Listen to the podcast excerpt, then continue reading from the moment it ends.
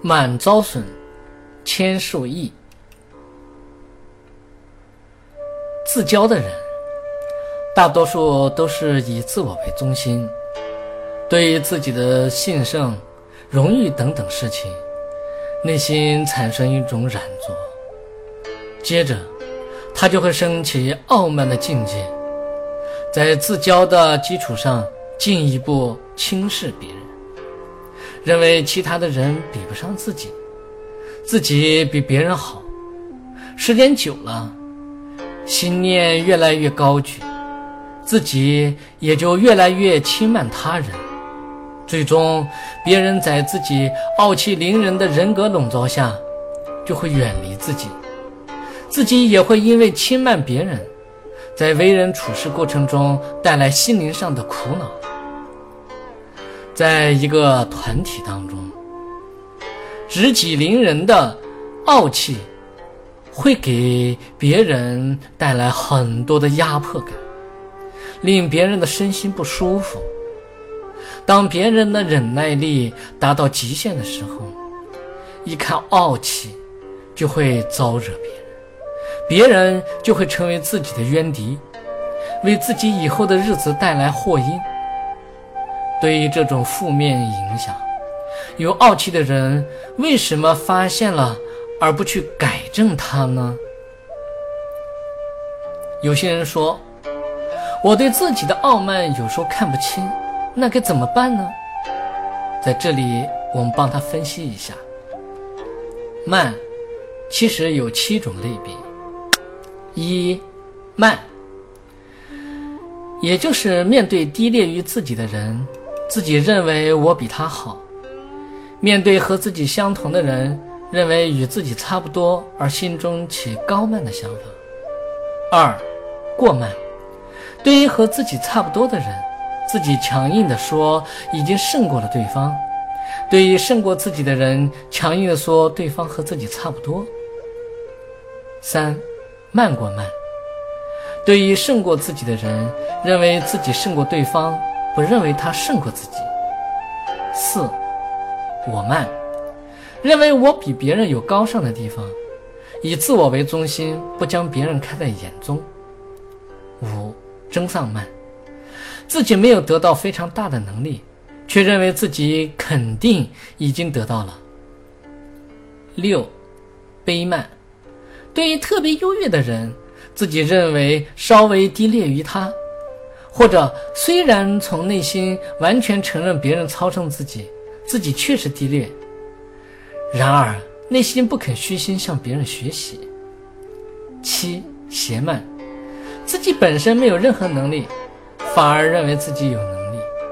对于这七个方面，只要能够对照自己，将这些阴暗面遣除掉，我们就不会被慢所左右。骄慢的起因是什么呢？大概分析有七种：一，自己认为健康状况比别人好，而对别人升起轻慢的心；二，年轻力壮的少年认为自己年轻力盛，超过那些衰老的人；三，自己的容貌长得好，力量非常强大，对别人升起傲慢；四，在社会中自己有非常好的地位、学位。工作等，而对别人起傲慢；五，自己拥有比较富裕的财产，而对穷人升起慢心；六，自己拥有尊贵的地位，对没有地位的人升起傲慢；七，自己广闻博学是饱学之士，对于孤陋寡闻的人升起慢心。这七个方面很容易升起傲慢。古人说。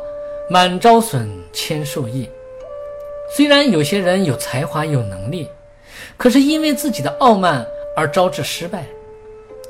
有骄慢习气的人，非常容易和别人较量高下、争强好胜，总喜欢自己比别人高明、比别人成功，结果很多事端就因为这颗心而挑起，最终招致自己的苦果。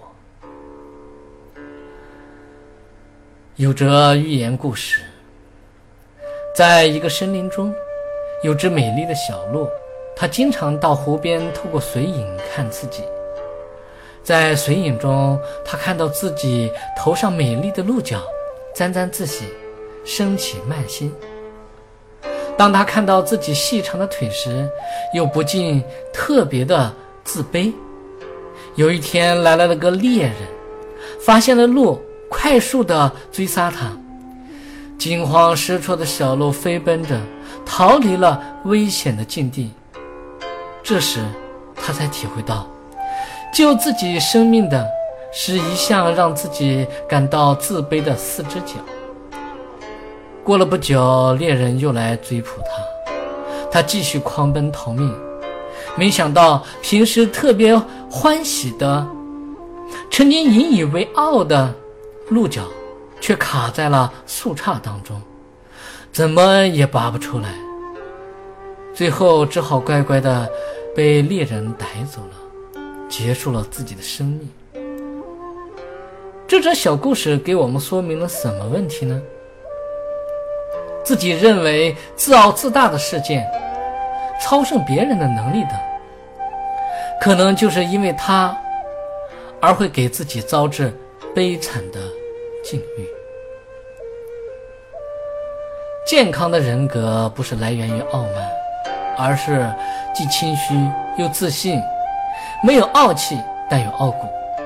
就一般人而言，对自己充满自信，就不会虚心。比较谦虚的人，又会缺乏自信；懂得掌控心灵的人，他不会依靠自信而傲气，不会因为谦虚而自卑。事实上，他可以回忆自己所拥有的长处，建立自信，知道自己的缺点而予以改进，虚心学习。正确的观念让他肯定正面的思想，否定负面的思想，这样健康的人格就会远离缺陷。